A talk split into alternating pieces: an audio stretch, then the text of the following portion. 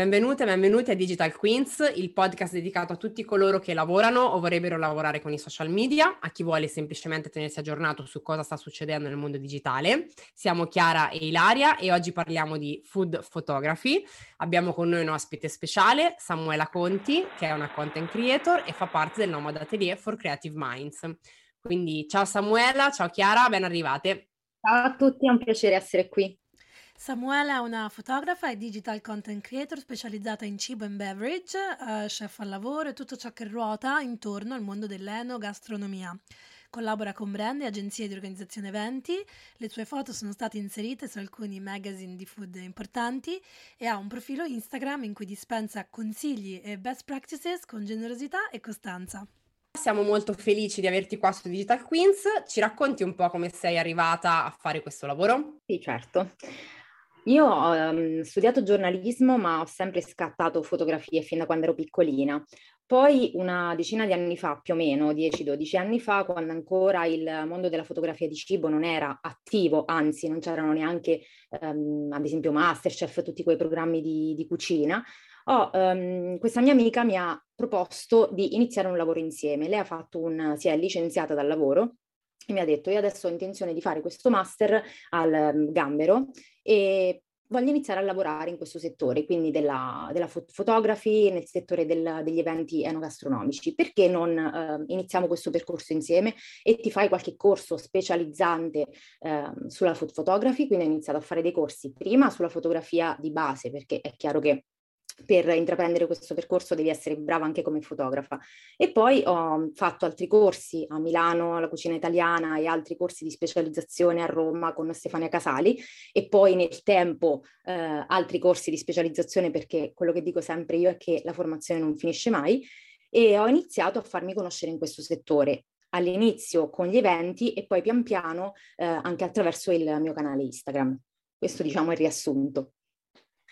E Samuela, cioè, quindi sono dieci anni che fai questo, questo lavoro e cioè, come è cambiato in uh, dieci anni questo business, soprattutto come tu ti proponi al mercato? Immagino che dieci anni fa non ti promuovevi su, sui social, no? Tantissimi anni fa, cioè 10-12 anni fa, come dicevo prima, non essendoci tanti programmi televisivi eh, non era sviluppato molto, non era molto sentito questo discorso della food photography, del food content creator, cioè comunque non esisteva, diciamoci la verità, questa professione.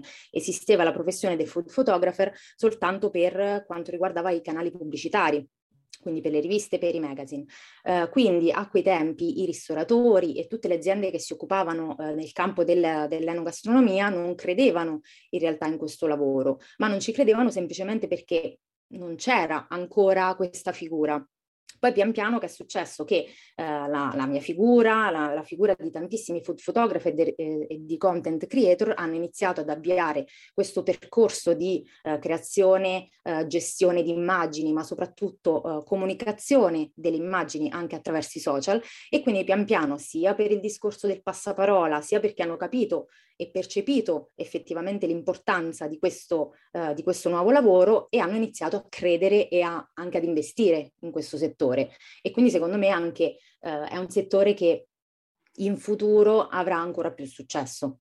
Bene Samuela, super interessante. Allora ti chiedo, ehm, ti chiedo appunto quanto è importante l'utilizzo dei social media, cioè tu sei riuscita eh, ne parliamo spesso di questo anche all'interno dell'atelier, sei riuscita nell'ultimo anno, nell'ultimo anno e mezzo a crescere tantissimo su un social in cui nessuno cresce più in maniera organica, no? Che è Instagram, lo sappiamo benissimo, ormai le crescite organiche dei profili sono praticamente nulle.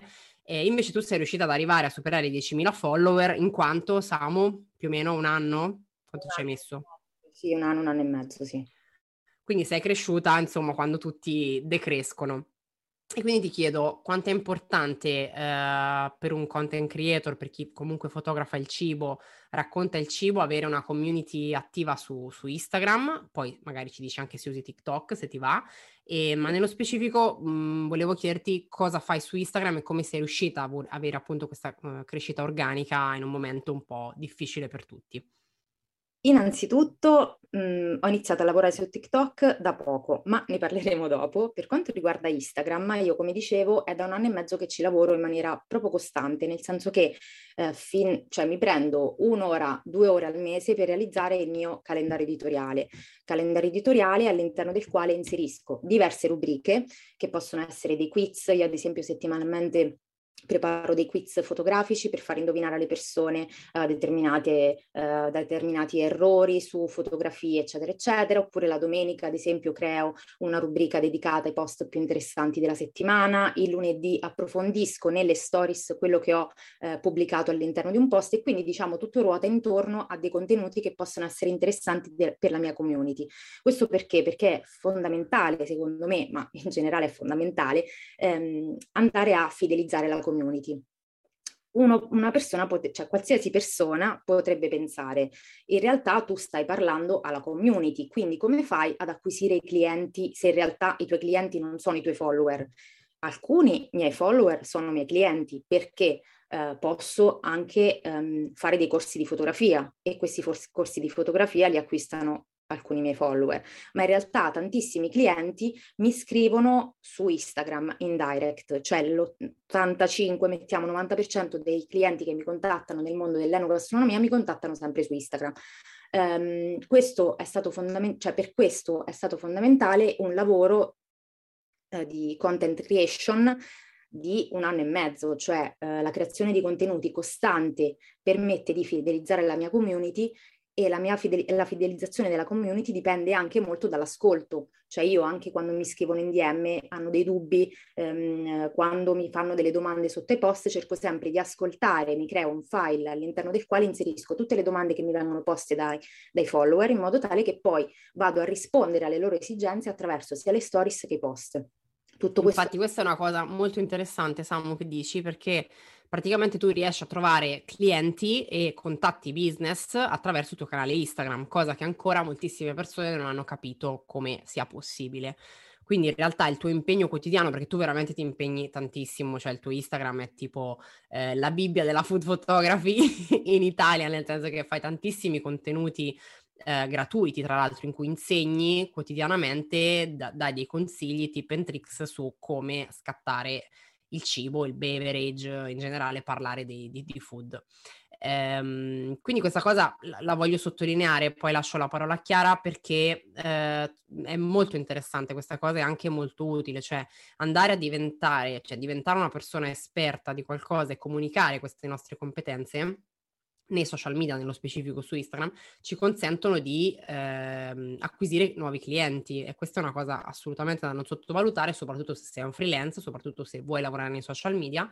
E aggiungo io che sto sempre dall'altra parte, quindi intermedio tra le aziende, quindi tra le esigenze delle aziende e quello che c'è sul mercato, devo dire che, questo l'abbiamo forse già detto con Chiara in altri episodi, ehm, manca un po' questa cosa, cioè la fotografia o in generale chi fa contenuti, foto e video, eh, e viene diciamo dal vecchio mondo, no? quello di cui parlavi prima Samuela, quindi le riviste, la stampa, la comunicazione diciamo tradizionale, ha un modo di comunicare che non è empatico e non è social. Quindi tu non trovi, eh, io conosco tanti fotografi, tante fotografe, tanti videomaker che non hanno un portfolio sui social e io non so che tipo di contenuti fanno, mentre se io vengo sul tuo profilo, Samuela Conti, so benissimo che tipo di contenuti e che stile hai, quindi posso decidere immediatamente se ingaggiarti o meno per la mia azienda.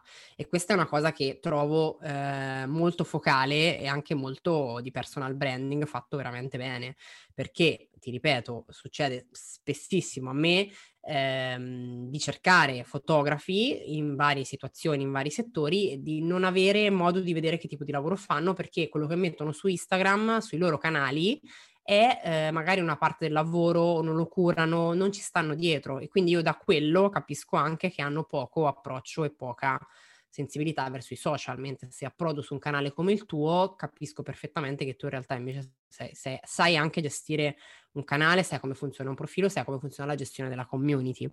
Quindi ti faccio, ti rinnovo i miei complimenti perché veramente è un lavoro molto ben fatto. Grazie. Grazie. Sì, anche io penso che sia veramente una chiave di successo fondamentale quella di dare dei contenuti, come ho detto all'inizio, in maniera così generosa, io che non sono non ambisco essere una food photographer a parte per le ricette che faccio a casa per la mia famiglia, ti posso dire che eh, leggo i tuoi contenuti con, veramente con interesse e certe cose me le ricordo anche molto bene poi dopo. Quindi penso che quella sia una, una chiave di lettura importantissima perché uno dei trend comunque delle, dei metodi per avere successo, diciamo, più redditizi è sicuramente quello di saper fare, ma anche di insegnare. C'è molto questa cosa del saper dare indietro. E mh, mhmm, infatti la mia domanda è, cioè per te questa cosa di fare contenuti è qualcosa che ti leva energia o che invece è una specie di benzina nel voler fare di più? Perché io lo so, noi lo sappiamo che creare contenuti prende tantissimo tempo, quindi sono curiosa di, di questa cosa, come la vivi? Io amo follemente, ma proprio alla follia, quello che faccio, perché vengo da un mondo che era completamente diverso e, e faccio questo lavoro proprio con amore e compassione. E per me quindi condividere contenuti eh, su Instagram eh, io non lo vedo come un lavoro, lo vedo proprio come, come una valvola di sfogo, come un modo per eh, stimolare la creatività a, a me stessa e mh, mm, per dare qualche stimolo agli altri. Quindi per me è una cosa, ehm, è un'attività fondamentale che mi rende migliore, diciamo così. Una cosa che so- vorrei sottolineare è questa. A volte mi viene chiesto il perché realizzo dei contenuti gratuiti.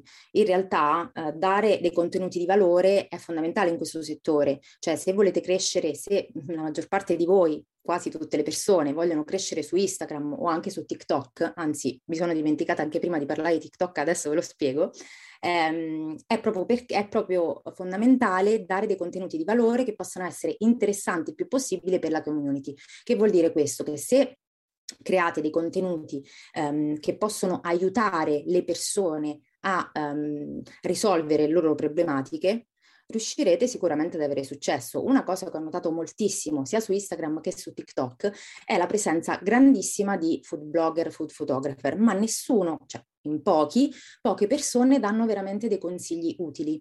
Esempio, non trovo mai un profilo che mi dia delle indicazioni specifiche su come pelare al meglio una patata, come eh, realizzare la panna senza che si smonti, cioè non c'è un profilo specifico che possa dare dei consigli di cucina basilari, basici per ehm, fare al meglio delle cose di cucina che sono molto semplici.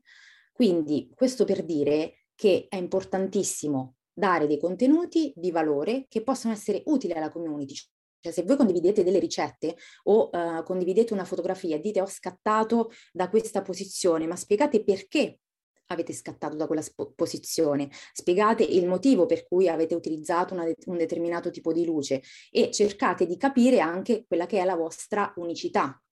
Quindi qui ci sarebbe da parlare un mondo, però interromperò.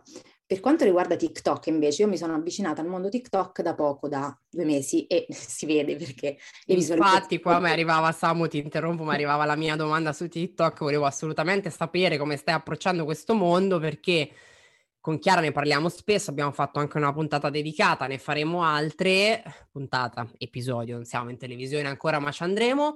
ehm, quindi TikTok, TikTok per il food, perché in realtà era anche un trend di quest'anno in cui TikTok ha dichiarato che diventerà un'app eh, in cui si potrà acquistare del cibo, insomma tante cose. Il food è comunque un mercato molto forte, molto importante a livello digitale, il, abbiamo visto il food delivery durante il lockdown che sono esplosi, no? E comunque in generale il consumo di food, beverage, caffè in casa è aumentato, quindi ehm, tutto quello che viene comunicato digitalmente in teoria dovrebbe eh, trarre vantaggio no? da, da, da, questa situazione contingente che abbiamo vissuto e che che stiamo vivendo che ha comunque cambiato anche le nostre esigenze, le nostre abitudini, no? le nostre dinamiche familiari, di casa, appunto di cibo, organizzazione, spese e quant'altro. Quindi tu su TikTok cosa fai? Raccontaci. Io su TikTok faccio più o meno le stesse cose che faccio su Instagram. Quindi pubblico per adesso contenuti che riguardano i backstage, quindi come abbinare i colori delle tovaglie ai miei scatti, come realizzare delle fotografie quando avete poco tempo, l'angolazione migliore, un po' quello che faccio su Instagram. Quindi per adesso ehm, non sto seguendo i consigli che io spesso do ai miei clienti, cioè quello di diversificare i contenuti a seconda delle piattaforme che si utilizzano. Però ehm, non sono molto uh, seguita, nel senso che adesso ho 64 follower, una cosa del genere. E... Vado a stalkerizzarti immediatamente a vedere Guarda, il tuo profilo roba. mentre parliamo. pochissimo, ho pubblicato una decina di video, uh, non sono costante, nel senso che uh, in alcuni casi ho pubblicato per una settimana consecutiva tutti i giorni, andando a fare una ricerca di hashtag. Uh, ho notato che in base anche a quello che ho ascoltato nel vostro podcast. E, ehm, e quindi diciamo sto studiando il settore TikTok um, e ho intenzione comunque di dedicarmi, di dedicarci molto più tempo rispetto a quello che ci sto dedicando adesso, perché secondo me ci sono po- pochissimi fotografi italiani che eh, lavorano su TikTok, eh, pochi foto- food photographer che ci lavorano e quindi proprio per questo è un settore che va approfondito, studiato e va, ehm, eh, si deve approdare anche su TikTok.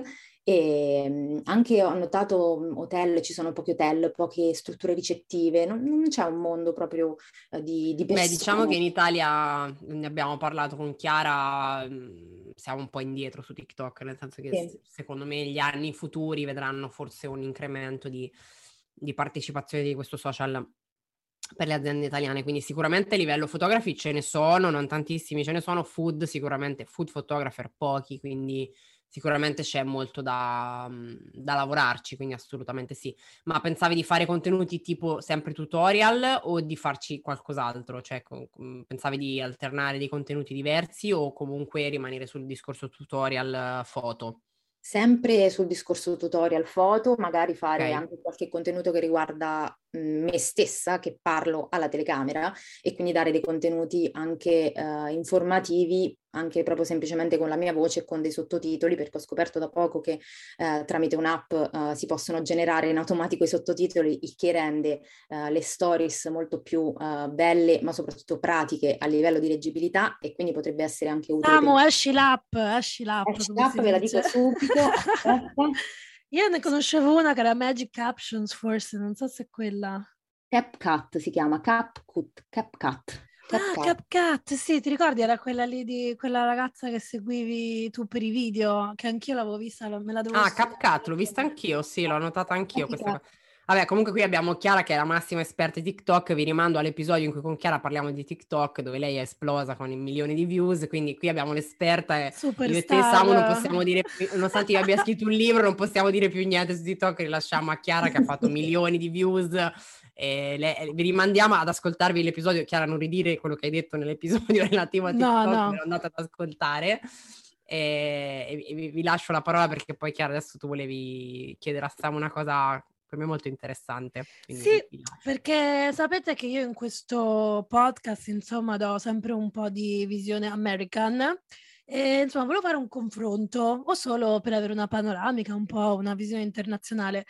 Insomma, io ho letto che in America i food photographers, il 57.3% di loro sono donne, rispetto invece al 33% che sono uomini. Quindi Samuela, tu trovi che queste percentuali rispecchino anche la situazione in Italia? Credo di sì. Io seguo molte donne food photographer, so, seguo tantissimo le food photographer russe. Ce ne sono una marea di fotografe, fotografe russe, sono molto brave.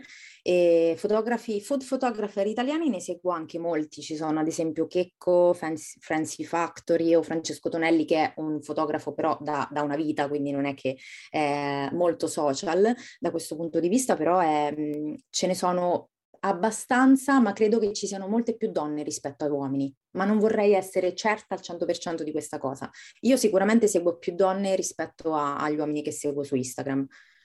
E perché? Ma io volevo te, dirvi, eh, scusa, per chissà perché.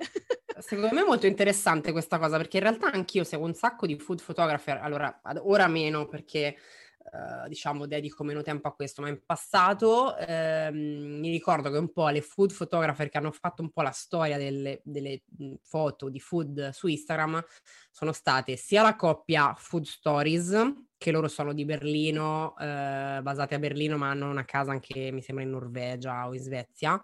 Eh, non so se le conosci, Samu. Sì, sì. Sono Nora e Laura e hanno questo feed pazzesco, loro hanno un milione di follower, sono state invitate praticamente ovunque, hanno girato il mondo e fanno questi contenuti pazzeschi, queste tavole apparecchiate con questi fiori appesi al soffitto, cioè sono dei contenuti veramente splendidi. E loro hanno fatto un po' la storia della food photography, mi viene da dire su Instagram, perché poi su Instagram sono nati un sacco di trend anche in questo senso.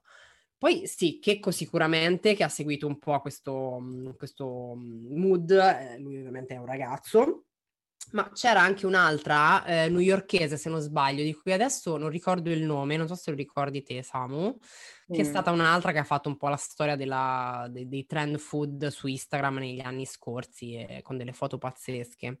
No. Adesso me la vado in cerca perché la, no. Mm, mi sembrava di, di, trovarla, ma ora non me la trovo. Però sì, è, è, particolare questa cosa, il fatto che siano più donne, ma dici perché forse qui andiamo proprio nel discorso patriarcato, perché le donne stanno a casa e cucinano e quindi fotografano anche il cibo, cioè c'è, c'è un senso in tutto questo, perché invece ad esempio... Pure gli chef, chef sono, sono tutti maschi, esatto, quindi ah. chissà Beh, diciamo a livello che... sociologico cosa ne pensi Samu te di questa cosa? Non lo so, io mh, mm, credo, no, non posso dire credo. A livello sociologico uh, si dovrebbero fare degli studi, però in realtà io seguo molte più donne perché quelle che seguo, perlomeno non parlo di tutte, hanno una sensibilità nella, nella fotografia che è uh, molto spiccata. Uh, gli uomini che seguo sono soprattutto, realizzano soprattutto degli scatti e parlano sui social in maniera molto, molto concreta e Tecnica, si occupano... tecnici tecnici si occupano molto della, della cucina, del, uh, del, food blogging e quindi molto ricette, cioè sono molto più attivi da quel punto di vista secondo me, mentre invece uh, le donne, soprattutto nel, settore del food blogging e nel settore della fotografia di cibo, uh, lavorano anche molto su, sui contenuti, quindi sui copy, dei post, questo non voglio fare tutta l'erba in fa- un fascio, infatti se ci sono dei fotografi di cibo fate vivi perché vi voglio conoscere, e, però in generale io ho notato questo, poi magari ci sono 100 milioni di uh, food photographer che parlano uh, di cibo in maniera uh, diversa, parlano soprattutto, affrontano questi temi in maniera molto, con una sensibilità molto spiccata, quindi fatevi avanti, vorrei conoscervi. Però questo è quello che ho notato, perlomeno io seguo molte più donne rispetto agli uomini poi in base anche alle ricerche che faccio, in base a eh, ciò che mi appare anche nel, nel, nello strumento Esplora, quindi è chiaro che io facendo delle ricerche, cercando delle donne, cercando uh, dei contenuti che riguardano soltanto donne, è automatico che Instagram mi manda indietro, mi riporta uh, tutti i contenuti che uh, possono essere quelli femminili. Poi. Certo. Beh, diciamo che donne e uomini comunque un trend sicuramente, e l'avevamo accennato nel primo episodio di questo 2022, è questo del food, perché è uno dei topic più social che c'è su Instagram e su TikTok. Uh, donne uomini, comunque i giovani, continuano ad investire per sperimentare cose nuove nella propria cucina e ovviamente vogliono poi poter documentare questi esperimenti con delle foto e dei video di qualità. Cioè, parlando di TikTok, io invece, per esempio, seguo uh, casualmente un paio di, di, uomini. Uno è David eh, WMA, scritto David WMA, e lui mm. mostra veramente quanti livelli dello, insomma, di questo gioco, che non è un gioco del, del food photographer, ci sono. Cioè, lui fa delle cose pazzesche proprio dietro le quinte dei commercial, quindi tutto quello che tu dicevi um, ad altissimi poi livelli proprio televisivi, nel senso fa proprio, diciamo che toglie il velo, fa vedere tutti i, i, fili dietro questo teatrino. E questi sono dei contenuti poi che vanno virali perché sono interessantissimi perché forse siamo un pochino nel, nell'epoca del um, far vedere cosa c'è dietro tutto quanto, no? Basta, basta con Photoshop, basta il ritocco, basta vogliamo ve- sapere la verità, secondo me, questo è un po' il, il mood generale. E, um, un pochino su questo stesso argomento io mi chiedevo, considerando che sempre più Uh, chef devono imparare a essere anche ovviamente fotografi, i fotografi devono imparare uh, ad essere videomaker come stai imparando a, a, essere tu adesso. Come pensi si evolverà la tua professione nei prossimi mesi o nei prossimi anni? E poi soprattutto, domanda da 100 milioni di dollari, concretamente in Italia, quando tu ti interfacci con le aziende, cioè loro cosa ti chiedono? Cioè su cosa le consigli?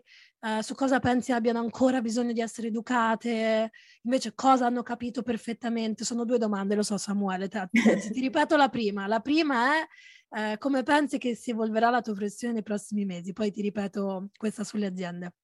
Secondo me ehm, il nostro settore è un settore in continua evoluzione, eh, nel senso che anche in televisione vedo che ci sono moltissimi programmi televisivi, soprattutto sulla cucina, adesso anche sulla fotografia, fo- sulla fotografia. Spero a breve faranno anche qualche programma televisivo sulla fo- fotografi perché ancora non c'è.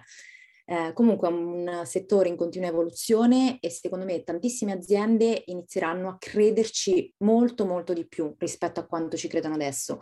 Non perché non vogliono investire in questo settore, ma perché eh, spesso magari si pensa di poter fare eh, in autonomia degli scatti, il che potrebbe essere anche vero, nel senso che facendo magari un corso uh, di, di, fotografia, potrebbero imparare quelle che sono le tecniche, quelli che sono i trucchi e quindi io spesso do anche questi consigli a alcuni, alberga- alcuni albergatori o ristoratori che mi chiamano. Io dico, è meglio che tu stesso, che sei dentro tua, al tuo ristorante, inizi a produrre del tuo materiale, in modo tale che tu sai quello che succede dietro le quinte, io non posso stare 24 ore su 24 con te. E quindi dovresti imparare a mh, mm, realizzare da solo questi contenuti.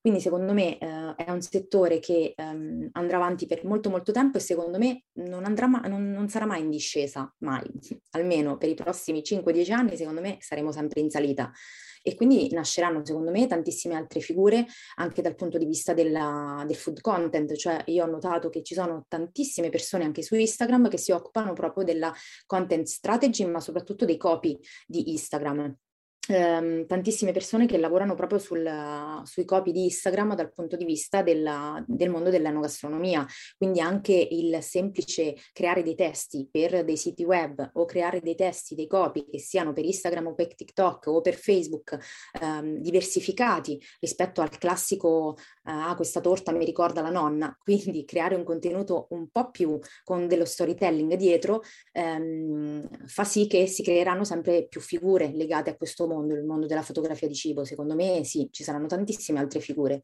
che si creeranno intorno a questo mondo.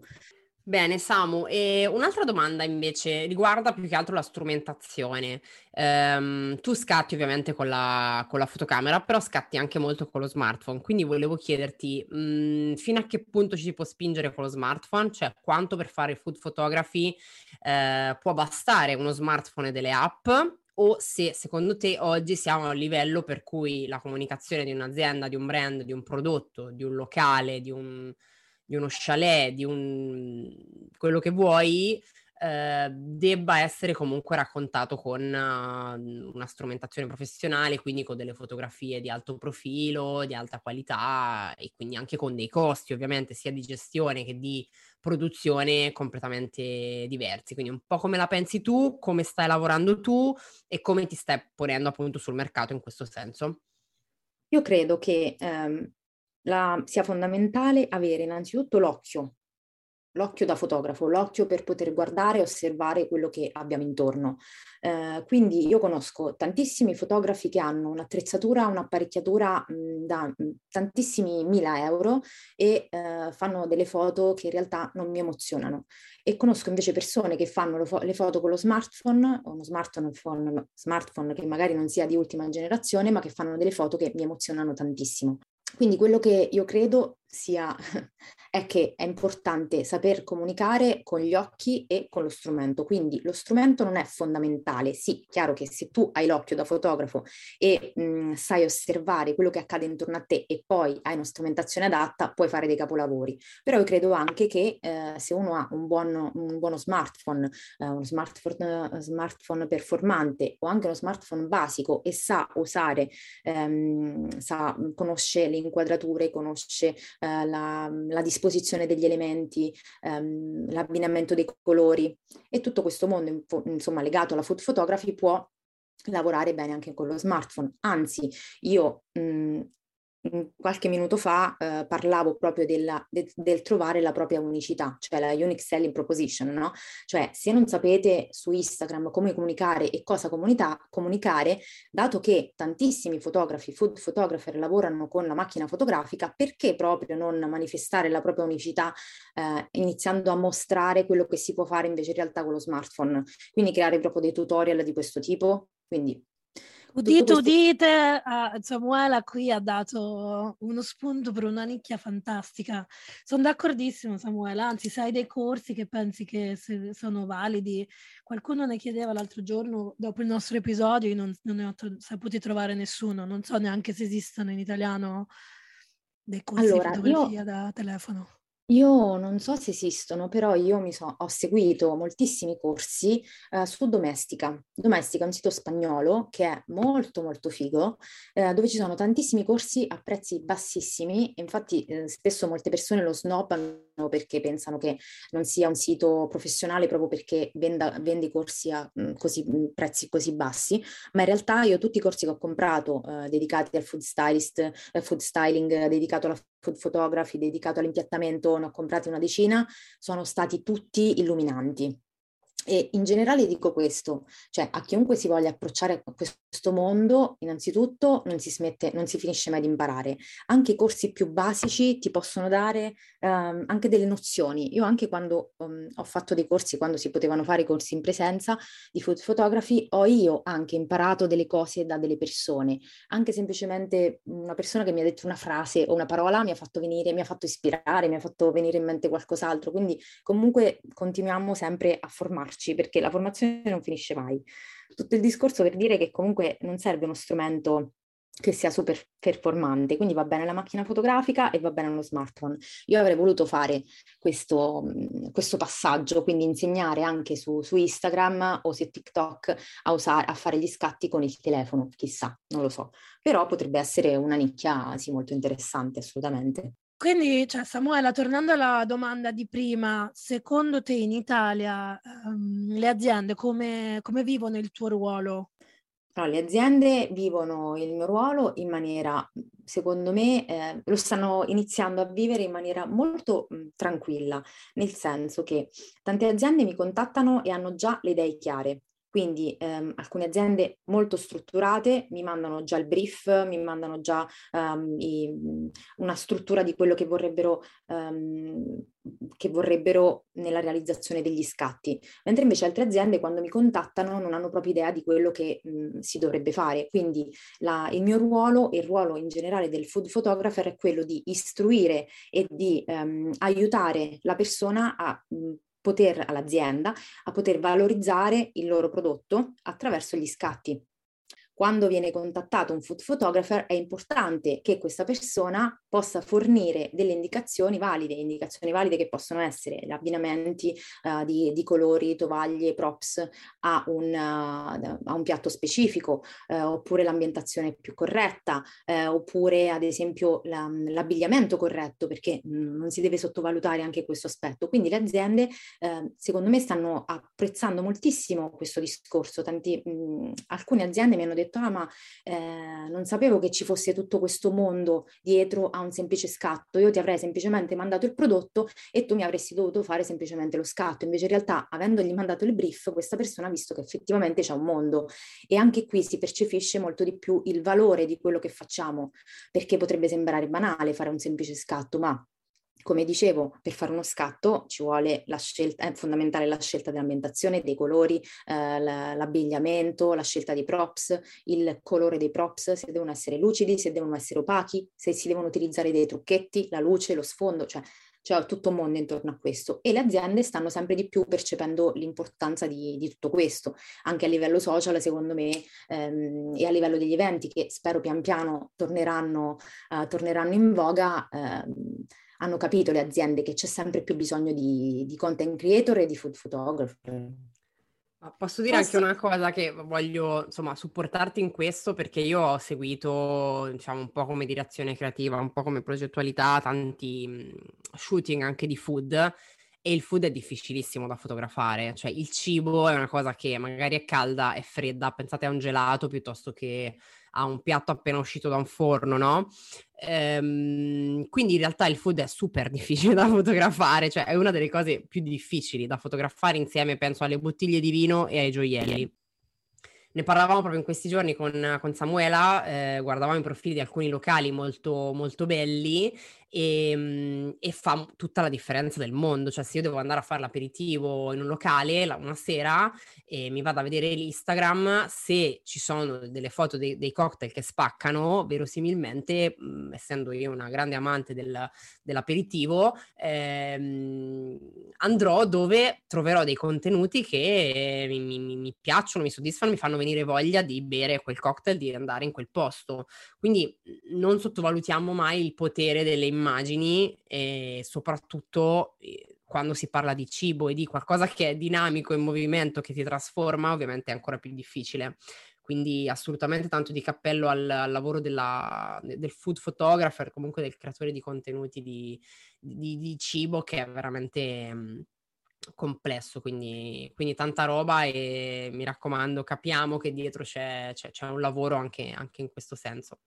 Pensiamo a anche a tutti i trend, scusami se, se, mi sono inserita, tutti i trend del cibo di TikTok, cioè trend tipo, non lo so, il riso col salmone del giorno prima con l'alga, oppure, um, vabbè, adesso ormai l'avocado toast è superato, sta arrivando la kale in Italia, ma cioè, tutti questi sono trend di cibo lanciati da qualche o food blogger o da qualche food photographer che, o food videomaker che in qualche modo ha azzeccato i colori giusti, ha azzeccato le combinazioni degli ingredienti e sono dei cibi che magari fanno un pop allo schermo. E quindi queste sono tutte cose da, da tenere a mente. E il fatto che tu, Samuela, sei mastichi diciamo i social così bene è un valore aggiunto alla tua skill di food photographer che non è per nulla scontato. Eh, ci tenevo proprio a dirlo. Grazie. Una cosa eh, che ci tengo a dire è questa.